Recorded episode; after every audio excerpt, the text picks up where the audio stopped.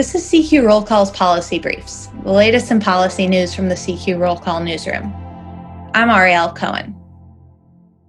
The Biden administration recently opened up vaccinations for COVID 19 to teenagers 12 and over, which is great news for many parents hoping to see their kids return to a semblance of normal life after a year of pandemic chaos.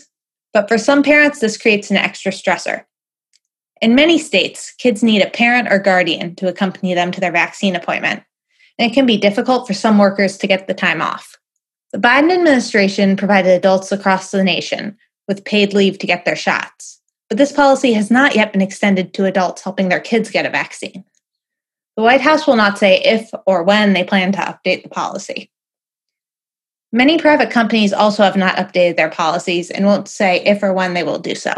Dorit Reiss, a vaccine law expert at UC Hastings College of Law, told me, you know, offering PTO to parents helping kids get a vaccine may be good for society at large, but it's not necessarily good for the employers themselves. So we may need to see a federal push here. Parents with cushy white collar jobs won't have as much of an issue taking off work because many have built in family leave benefits.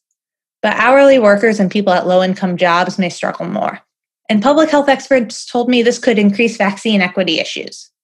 Black and Hispanic teens are at a much higher risk of contracting and dying from COVID 19 than white teens, according to the COVKID project. Between January 2020 and March 2021, 3.2 Hispanic kids and 3.6 Black kids between the ages of 15 and 17 died for every one white teenager who died of COVID 19 in that same age group.